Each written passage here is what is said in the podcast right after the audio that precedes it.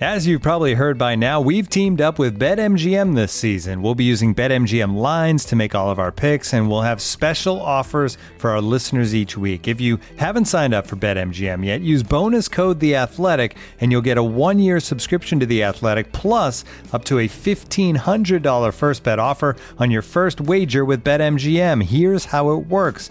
Download the BetMGM app and sign up using bonus code The Athletic. Make your first deposit of at least $10. Place your first bet on any game and claim your voucher for a one year subscription to The Athletic. See BetMGM.com for terms. U.S. promotional offers not available in D.C., Mississippi, New York, Nevada, Ontario, or Puerto Rico. Gambling problem? Call 1 800 Gambler. Available in the U.S. Call 877 8 HOPE NY or text HOPE NY 467 369 in New York. Call 1 800 NEXT STEP in Arizona. 1 800 327 5050 in Massachusetts. 1 800 BETS OFF in Iowa. 1 800 270 7117 for confidential help in Michigan. 1 800 981 0023 in Puerto Rico. First bet offer for new customers only in partnership with Kansas Crossing Casino and Hotel.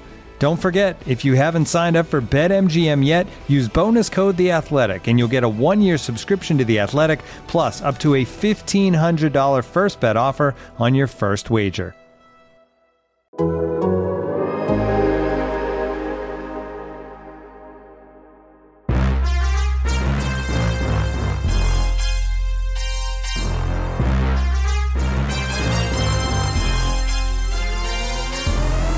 Hey folks, welcome into On Waveland, presented by Topps. Check out Topps Project 70, celebrating 70 years of Topps baseball cards. And uh, you know, I don't know why that popped into my head. I, I often, every time I do, do that intro for one of these pods here at On Waveland, again, it's the Cubs podcast here at the Athletic, and I think about Topps. I often think about the the 1952 Topps Mickey Mantle and how much I want it. And it just popped into my head today as I was reading it. So I've been like, there's no other context other than just me lusting after that card. I just, you know, even if it were like a crappy version of it that's like not actually worth much, just so I could have it and be like, yeah, I got a 52 Topps Mickey Mantle. That's one of those holy grails, right? Uh, we, so my da- I- I'll quickly talk about this so- so we don't derail the whole podcast. But my dad and I collected for a long time, like I shouldn't say a long time, a few years in the early '90s. So right when the Everybody card did. boom, the first card boom was happening. Uh, we'd go to card shows every summer, like multiple card shows. Like it was like the thing I looked Oh, I forward to the most, shows. going to card shows. But we, we had some pretty sweet we had some pretty sweet cards, like Nolan Ryan rookie card, Hank Aaron rookie card, like multiple Michael Jordan rookie cards. Uh, so so we had a, we had a nice collection going back in the '90s. Uh, it's no longer around, but it was it was a nice collection. Um, all right, so we can uh, talk some Cubs now. Uh, speaking of St. Louis, that is where the Cubs are right now, playing in a series that I think if we had looked ahead, eh, let's not even say April, let's say spring training, you know, when it was, I think we were all pretty much in the same like 50 50 bucket of like whether the Cubs would compete, not whether they would win the division, but whether they would compete or not or be sell off. And I think that we would have thought this series could be pivotal in the decision of like, okay, are the Cubs still in it? Are they selling all that? I don't know that we would have said a, a, a late, a mid to late July Cubs Cardinals series would be like the decisive one for the division, um, but definitely impacting the decisions these teams were going to make. And um, that obviously is not the case because the Cubs' decision has been made um, that they are they're going to be selling in the, the 10 days ahead in the run up to the trade deadline. The Cardinals, by contrast, it's interesting. They, they started this series tied in the standings with the Cubs, and you definitely do not get the sense that they have made their decision yet. Now, uh, Sahadev wrote a great piece at The Athletic. Oh, you know, I, I think I forgot to say, you know, I'm Brett Taylor, joined by Sahadev Sharma and Patrick Mooney, of The Athletic. Got it obligatory do that. We got so into the baseball cards thing that we got, see, we did get sidetracked. But that's how great the Topps Project 70 is. See, you just start talking baseball cards and then you're just lost in it. Um, that's a freebie, by the way, Topps. You don't got to pay for that one. um, so it was it was they start the series. Cubs lost completely non-competitive game last night on Monday, um, and yet it's not as if that one game was the deciding factor between oh Cubs are definite sellers, Cardinals are definitely not, um, because they came into the series tied. And I think you did a great job in your article, Sahadev, noting among many other things just about what this series is not, um, that the Cardinals can at least point to hey we're playing better now, and we've got some really important key players coming back. And and I don't know, would we would our perspective be different on the Cubs at 8 9 games out in the Central if it was like, well, but then this great starting pitcher is going to be coming back in a few weeks. I, I don't know. Because what I think about is we were already operating from a presumption that if things weren't great for the Cubs this year, they were going to sell. Like that that was the default position. And I don't think that was true for the Cardinals, even as they have like an older crew, even as Yadi and Wainwright are back for one more year. Uh, and I don't I, I don't know. I don't know what that difference is. Is it just that the Cardinals don't have marketable pieces and so it's like, eh, just keep it together and, and do what we can? they they went in before the season, right? They this it was I mean, this Arenado, winter that they yeah. traded for Arenado. Yeah. So I mean, that's a that's a pretty significant indication that you're looking to win this particular season, while the Cubs sold their big, it was, you know, they they moved their best. Uh, you know, player on a big contract. If you're really looking at it, I mean, who uh, who was performing the best on that team in 2020? It was Yu, Darvish, right? And and they traded him. So, uh, I mean, I think both teams kind of indicated what direction they hope to go. So the Cubs, I mean, the Cardinals are going to try and stick around. And and uh, someone in the press box brought this up. One of the Cardinals writers brought up that listen, I, I think uh, the the media on both sides of town have kind of accepted like what's happening with both these teams, but the Cardinals they have they can sell themselves what are you know Miles Mikolas and and Jack Flaherty are coming back, and and they have 13 games left with the Brewers, and all those games will be played likely unless there's setbacks with Michaelis and Flaherty back. So you and I think Oviedo is is back today for the Cardinals to pitch, and I I didn't look at his numbers, but I think he's been strong, right? Or am I completely wrong on that? Has he not been? I believe good? he's improved as it's Okay. gone along. Okay, and and so I mean they have. I mean that's where the Cubs are completely lacking. If the Cubs had two to three quality to uh you know Cy Young caliber starters coming back, I think we. It would still be hard, right? That that would make this a little more difficult. Uh, at least the outside narrative. I think uh, Jed would see nine and a half games and say, "Man, I, I can't rely on guys coming back and hope for a hot run in the second half, right? With all these, if you're all things considered. So I, I think it is. I think it's just different situations. They have two bit. They're they're two. They have two older guys that are trying to go for one more run in Wainwright and Molina. You know, those guys aren't trade pieces. Those guys are closer to retirement, right? And then and then you're talking about trading for Arenado. Extend they eh, they recently extended Goldschmidt a couple years ago. They have two big veteran bats at the corner infield spot. It's just yeah, it's very different situations, but it's also it's also very weird to be covering a game in July with these two teams, and neither of them are really that close to first place. It, it I mean, it feels like it's going to take something very drastic for either one of them to get in this race, and that I, I was surprised how long it's been since since that's occurred. I, I was I looked it up. 2010 was the last time neither team made the playoffs, which is you know not crazy, but that's quite a while. And then, but the thing was, the Cardinals were in first place as late as like mid August in that season, so it wasn't like they were out of it in July. The last time both teams were this far out of it in July, maybe not even this far out of it, but just you know looked like they they weren't going to buy at the deadline was 1999, which I just think is crazy to think about. And now, obviously, majority of that is the Cardinals, but the Cubs have set a new standard the last, uh, you know, what six, seven years. So, so I think this is a very different uh, era we're in, and and it's kind of weird to see neither of those teams competing. Uh, I, I I don't expect it to last long. That's the one thing. I, I think if, if we're going to bet on uh, which teams in the Central over the next decade will will you know kind of be the cream of the crop, I think it's going to be one of those two. I, I but I'm always low on the Brewers, as as the podcast listeners know. So uh, Always, we're always low on the Brewers and always wrong. Yeah, I mean, I th- I think Sahadev had it in his piece. Well, the attendance was like thirty-eight thousand last night, something yeah, like I think that. it was 38 9 or 38 something I mean, like that. pretty pretty soft, and, and I think that's been the case at Busch Stadium. I think that's going to be another reason why they can't just raise the white flag on the season beyond the fact that they have they made the Arenado move, they made the Goldschmidt move. I mean, if Bryant and Rizzo were under a contract for multiple years at terms that were acceptable to the Cubs. I think that might be, and if you know, if the Cubs had like produced a homegrown pitcher like since Jeff Samardzija was playing football at Notre Dame, like that would be another reason why uh, the Cardinals can point to, they can credibly point to like we have these pitchers and we're going to have more pitchers coming, and I don't think the Cubs are in that uh, position yet, and no doubt everyone undersells the Brewers. I think that's probably the Cardinals too. Like I don't think they deep down think the Brewers are this great runaway team and the Cardinals will probably be proven wrong in the end because I think their product is a, little stale too, but I don't think they can tell uh, you know, the great fans of St. Louis that we're giving up right now. Like they need that kind of whether or not it's illusion, they need that idea out there that we're still trying and that we will be playing meaningful baseball in September.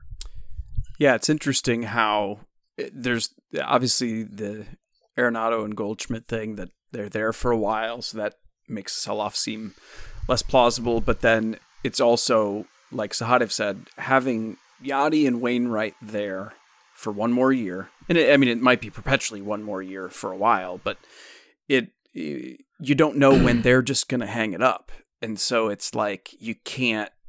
It, it's almost like what the Cubs have with Kris Bryant, Anthony Rizzo, Javi Baez times 20 in terms of like the ah, we can't do that to our fans. You know, we can't be like, okay, it's the last year we have them and we're giving up.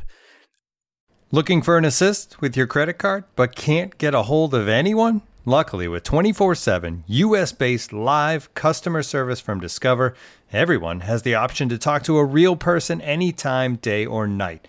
Yep, you heard that right you can talk to a real human in customer service at any time. Sounds like a real game changer if you ask us. Make the right call and get the service you deserve with Discover. Limitations apply. See terms at discover.com/slash credit card. And now, two pigeons bemoaning the fact you can stream DirecTV satellite free. DirecTV gives you access to apps like Netflix and live sports right next to each other. I don't get it. Let me put it in pigeon terms. It's like that one amazing dumpster with the old fruits and cardboard all in one place. How am I supposed to keep up with illustrative metaphors when you are making me so hungry? Get live TV and streaming apps together without a satellite. Visit directv.com. Requires high-speed internet connected Gemini device and separate paid subscription to watch Netflix on DirecTV. Terms and restrictions apply. Which I guess is an interesting transition to those three that um, permeate so much of the discourse out there, but I don't know how much we have talked about it on the podcast. Um, maybe some with Bryant, much, much less, if anything, with Javi Baez and Anthony Rizzo, that um, we know the Cubs are going to be selling. We know who the most obvious trade candidates are. And and you could make an argument that Bryant falls into that because it's it remains very unlikely, in my view, um, that if he reaches free agency, that he ultimately re-signs with the Cubs for for for reasons that work in both directions. I just find that very unlikely. Um, and I I think by contrast, we have harbored the thought for maybe as much as multiple years now that when it came time that Javi Baez and Anthony Rizzo were approaching free agency, a deal would get done and they would stick around for a while. Rizzo, you know, being the face of the franchise, the heart and soul of the team, been around since, you know, uh, the the start of the original rebuild, and then Javi Baez being, you know, he's carved out his own relationship with Chicago, his own. Um, next level fan interest in in El Mago. You just didn't see those guys necessarily walking away, and yet here we are uh, 10 days before the trade deadline. And these guys both are approaching free agency. And although the it, it, has resurfaced that, of course, the Cubs would want to uh, probe these guys potentially for extensions before considering, okay, what are we going to do on the trade front? Uh, my question, I suppose, is what do we actually think is going to happen over the next 10 days? Um, is how plausible is it that actual substantive extension talks will take place with either or both guys? And you could include Kris Bryant if if the spirit moves you in in your thoughts. Hmm. um, and how plausible is it that either or both, or or again, include Bryant as you as you like, uh, could actually be traded? Um, I have some thoughts, but again, I get to we we've we've created this dynamic where I get to set up these challenging questions and you guys respond first and then I get to swoop in with like an ancillary point at the end and it's like, man, Brett always just has like an extra little thoughtful point at the end. And it's Bill. That's because I really I, wrap that up nicely. Yeah. Uh, I mean, I think it's you know, I, Brian just feels obvious to me that he is going to be marketed heavily as far as uh, being moved at this deadline. We'll So just we'll to- see if they actually. I agree. Yeah. I agree, but I just want to make sure I'm going to pin you down because I'm gonna then I'm gonna write an article based on what you say. So how did Sharma says? No, I'm just kidding.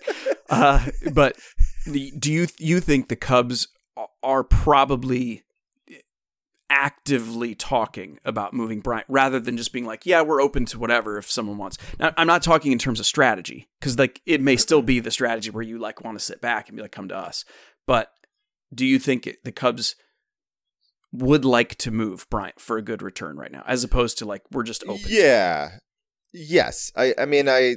I think they understand that an extension is, uh, you know, as close to zero percent uh, as you can get. I just don't see a scenario where he. I mean, he's not going to resign now before the deadline. I mean, there's no chance that there's an extension happening here. And then, I just. I've just kind of accepted that that's not the direction they're going uh, in the off season. Yes, it makes a lot of it could make a lot of sense as far as you have a lot of money. This is a star when he's locked in. He's an MVP candidate. Uh, but I think there's just numerous reasons why it could uh, why it doesn't make sense as far as where they are and what they're trying to do. I think they'd like to get like their next star. They'd like to be much younger and, uh, and you know maybe uh, different in certain ways. Although he's proving to be more dynamic than I think we even really understood with his ability to play the outfield this year. So I should uh, this isn't uh, that that that isn't as true as I thought a, a year ago because his ability to play center field isn't just doesn't seem like just like oh just throw him out there in emergency situation. It seems like he's he's pretty passable out there surprisingly and, and he likes to do it. So so more pow- more power to him. I just don't I like I think it's either if they can't find the right deal, they'll they'll take the uh they'll take the chance of the whatever compensation is in the offseason because I don't think we know anymore, right? With the CBA expiring, it So- could change. Well, what's going to happen? This is like a total aside. So the the deadline to make a qualifying offer to a free agent is going to come quite a bit before um, the CBA expires on December first. It's going to be a few weeks before that. Now you're making a qualifying offer on the basis of compensation that wouldn't come until after the CBA kicks in. So what I suspect will happen is if that rule and process is changed in the CBA, it will either kick in a year later um, or it will change only for like buying teams. You know, team the the draft pick compensation cost will go away for buying teams, but what you but not the but not that because not what you get. that's total ex post facto stuff that you. I just I can't see them harming teams like that. Uh, but Yeah. I mean, I guess I've been fooled before. I I still see a team like pushing like some team pushing in and giving uh giving enough of an offer for Bryant. I still think I just have this feeling that that's going to happen, but I could be totally off. That's not that's not based on anything other than you know like random chatter with the scouts and whatnot, uh, what people's gut feelings are, and and I, like what would I kind of feel. The other two I, I don't think are going anywhere. Not this deadline. And I'd, if I had to choose, I'd say I'd be very surprised if Javi isn't back with the Cubs next year. Uh, and I'd, and you know, a little less confidence with Rizzo, but similar. I'd, I'd be a little surprised. I'd expect both of those guys to be back. And, and that's just like it just makes a lot of sense in my opinion. They're not going to have these crazy, uh, crazy contracts. Uh, Bryant likely is going to get a pretty mega, like a mega deal, a true mega deal, and unless he just craters the next three months, right? And and I I just think that what the Cubs' plan is and what they want to do, they don't want to bottom out. They have no desire to be a losing team for the next four or five years. Really they don't want to be losing team next year. Like they want to be right back in it. Like I ended that piece saying by next July these two teams should be battling for first if if things go right, right? Uh, that's what we want to see. I'm sure all of us would prefer to watch a team battling for first place. I also think they, they just don't want to go that far down. And and I know Javi is frustrating. I say this all the time. I know how frustrating he is. I see it. I just think he's so ultra talented, and when he's locked in, you take the good with the bad with him. He's, I know it coming off last night, it's hard for me to say this, but he's a plus plus defender at short at a premium position, and when he's uh, right at the plate, even now, he's not even playing his best, and he's above average offensive player. I know he strikes out a lot. I know that's a problem for Cubs fans as far as this lineup goes, but he brings if you put together the right lineup, he fits in perfectly with it. It's fine. His skill set works if you if you build around him properly and put different skill sets around him and have enough contact, have a leadoff guy that gets on base and he's going to rack up the counting numbers. He's going to hit for a ton of power. When all is said and done, he'll be, you know, 10 to 15% above league average with his OPS and, and maybe even better if he's really having a great season. So I think that's worth it, especially when it's a shortstop. You know, depending on the price, depending on what they can come to, I think they know what they want, right? They've, they've been with these guys for so long. They've, they've talked it out for years now. They understand where each side is at. It's just not going to happen in the next two weeks. That just doesn't, that's not realistic in my opinion, but I don't see them going anywhere. I, I, I that would be the one that surprises me if one of those two is moved. Uh, if they depart via free agency, I wouldn't be shocked. I'd be a little surprised with. Uh, I'd be pretty surprised though with with uh, Baez because anything can happen, but still. Bryant is in a separate category because the Cubs put him in a se- separate category, and his play has separated him from those other guys we're talking about. I mean, he was the guy that the Cubs were using in discussions with the Rockies regarding Nolan Arenado. And even if the conversations with the Mets were rather brief or preliminary, uh, not to the extent that maybe other outlets had uh, reported, KB was still a target of the Mets in the offseason. And he is the one who's playing at an all star level this year, not these other guys. And I think that uh, Sahadev's right that Jed knows what it would take to sign Javi and Rizzo like tomorrow. And they haven't done that yet. And, you know, Rizzo had a concrete offer at the end of spring training that we're not really sure about with Javi or KB, but we do know that Javi's camp was well down the road talking to the Cubs in frequent communication, if not daily communication, before uh, the pandemic shut everything down in March 2020. So there's so much history, um, so much information has been exchanged between both sides that I don't really know if Jed, how much time Jed has in the day to be like, uh, engaging in trade talks with like 29 other teams and getting a feel for things and then still having to kind of like kind of uh you know gauge Javi and KB's whereabouts on an hourly basis. Like they know. And and I don't think it makes a whole lot of sense to jump in when you're this close to free agency on the player side or from a management perspective being like to Brett's point we don't know what the CBA is going to look like next year. Why are we going to like you know go all in now uh, because the only reason the Cubs would do a deal right now would be on extremely club friendly terms when you know Rizzo and Baez are not playing to the level that they think they can. So like why would they sign on the dotted line right now? Yeah, you'd have to have a situation where for whatever reason, whatever turned from spring training to now, a player became really concerned about his ability to capitalize in the offseason and free agency because it's the it's the first crack at free agency for these guys. And that's meaningful both in terms of establishing your market, which by the way matters both to the team and the player because I think that a lot of times we forget the Cubs would be curious to know what what's Javi's value on the market in in this free agent class with a bunch of shortstops. I think that's inf- information for them too.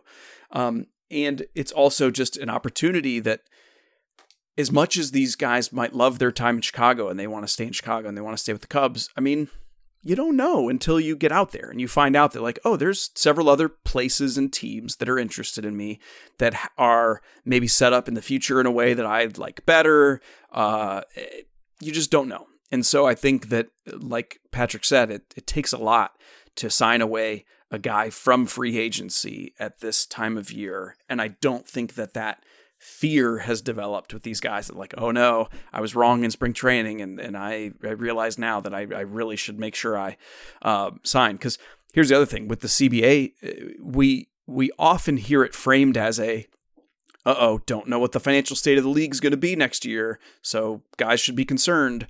Well, it can go the other direction too. Like the structure of the league's finances and the way the money is doled out to players could could change in such a way that it's like, oh, never mind, these guys are worth a lot more than we thought. And so suddenly Rizzo's going to get much more and Javi's going to get much more.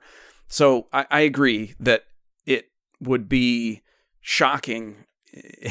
I mean, it, I'm trying to think of what it would be if Kris Bryant signed an extension in the next 10 days. Like, I, I don't think there is a parallel in my sports history, including the Cubs winning the World Series, that was a level of shock uh, that that that's how little I expect that to be no. uh, a thing. And I mean, no, this is like the tone of like every time we ask, like I talked to Rizzo the other in Arizona. It's like you can see like the wheels turning, and it's of like you know what do I say to this? You know what I mean? And like same with Jed when he's asked about it in the dugout on the record with cameras on. It's like uh, we don't want to rule anything out. We don't want to say the wrong thing. We don't want to insult the other side.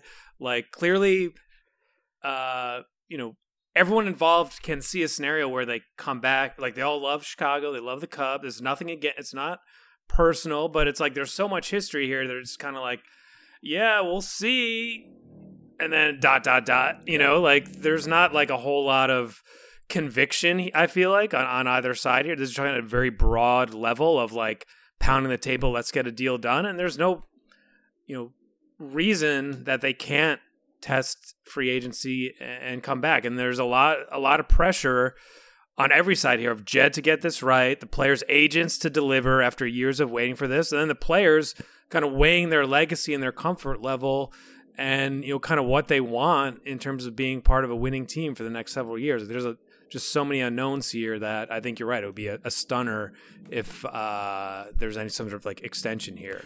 And let me you add know, too. Brett, the, no, no. no go ahead, Brett. You let me add, sir. I, I used the transitional phrase, let me add too, so I get the jump. Uh, I was just going to say that in addition to the unknowns and, and when like I'm thinking about Jed Hoyer having to answer these questions and him being very cautious and mindful of all these things, what you also don't want to do is in the same vein of you never know what's going to happen. Well, you never know if there is some trade partner out there that is going to come at you aggressively on a Javi Baez offer that, that you don't want it getting out there that like there was a, a, someone said something in the media about a two hundred million dollar expectation for Javi. I, I don't know how true that is or not. That seems I, th- I think that might have just been sort of a comment about the market in general. But you don't want it out there necessarily that this guy's that you have had negotiations with this guy and his expectations on a contract are egregiously high. Because if you are a team that's thinking of trading for a Javi Baez right now, no, you're not doing it specifically so you can extend him. You're doing it so you get the impact this year. But like you would like to know that you have a chance of extending him if if he comes and he likes it and is happy. You don't want that information out there if you're the Cubs that like by the way, it is definitely just a rental. You will have no chance of doing anything else. And so uh, I think that that's probably another one of those just like you never know. So like Let's answer the questions about the extension stuff. Yes, we would love to plumb them for more information because I'm sure the Cubs would like to have more information. I'm sure the players would like to have more information. But, like, in reality, nothing is going to happen on that front. I completely forgot my point. Uh, Sorry, you should have said. Patrick said something. you should have said, "Just let me that, add." That, uh. Oh, I, I remember it. So the so there's this concept going out there that Cubs players are unhappy and treated unwell with uh, with the Cubs, and and I I've never I, like Patrick. Correct me if I'm wrong, but I like from my understanding is as far as the way they're treated and the way their families are treated. Uh, that like that's they go above and beyond with the Cubs. Uh, like everything that I've talked to with people, like they love the way the Cubs treat them and the way they're uh, especially the family atmosphere and, and the way they they're they're treated really well to the point that some other people are like, "Whoa, that's kind of crazy how much uh, they how much they let them do and how much how much they give their freedom to their families and then like kind of coddle them to a to an extent." And that's like off the field stuff, not like uh, contract negotiations, all that other stuff aside. I'm talking about the way they're treated. Once you're part of the Cubs organization, it sounds like they're treated really well, and it's one of the better organizations to be a part of, especially if you have a family and your wife needs to be taken care of, your kids need to be taken care of, all those things. I think that that goes really well from my understanding, and it's one of the better organizations. So I don't think uh, players look at this organization and say, "Man, I need to get out of here." Uh, there's certainly times where they're frustrated with negotiations and and the things that happen on the field or whatever that is. And and Patrick makes a good point about what direction is the organization going as far as how quickly are they going to win. Like they fan, team players want to know that, especially someone that's in their 30s. You want to know wh- what direction the team is going. But as far as being unhappy with the organization or being treated poorly, that's not true. That I have not heard anybody complain about the way they're treated by the organization, the way they and their families are treated by the organization.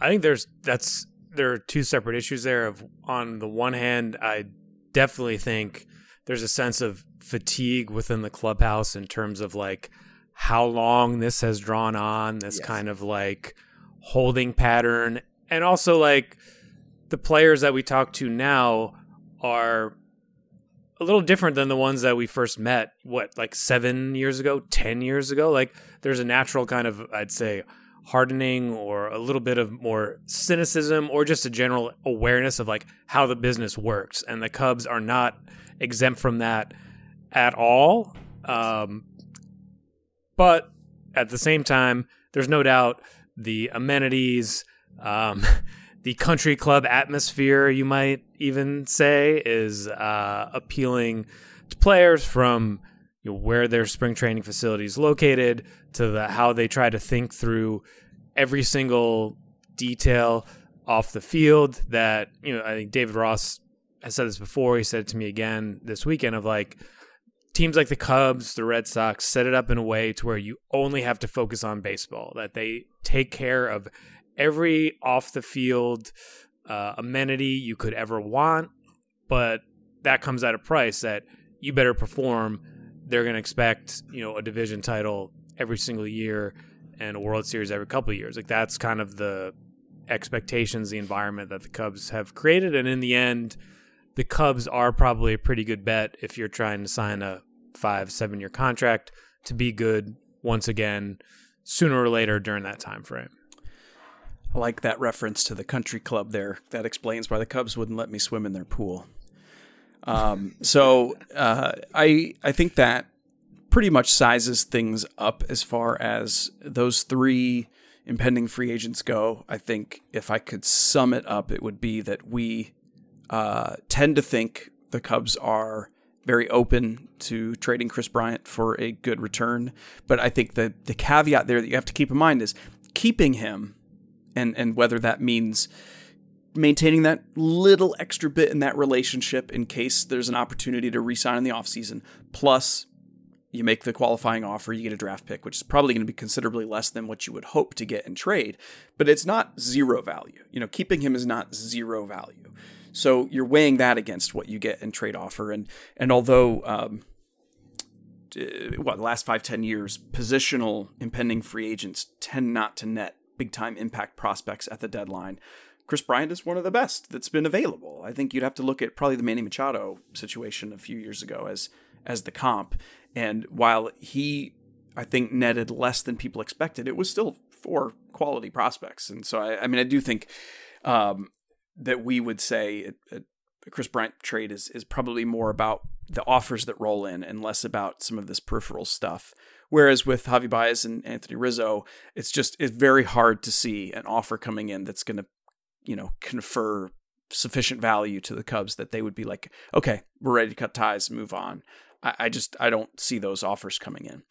Um, and so maybe that's where we'll leave it. Uh, the Cubs continue this Cardinals series this week. Uh, we are going to be back at you uh, later this week with uh, another episode of On to Waveland. It's the Cubs podcast here at The Athletic. I am Brett Taylor. You can get my stuff at Bleacher Nation. That is Sahadev Sharma and Patrick Mooney. Get their stuff at The Athletic. And always, please, thanks, rate, review, subscribe, tell your friends. We uh, always appreciate that because we love uh, hearing from you. That reminds me, uh, wavelandathletic at gmail.com. That's our pod, that's our email address if you want to send us your thoughts. Wavelandathletic at gmail.com. Appreciate hearing from you, appreciate you listening, and we hope you all have a good week ahead of you. Take care.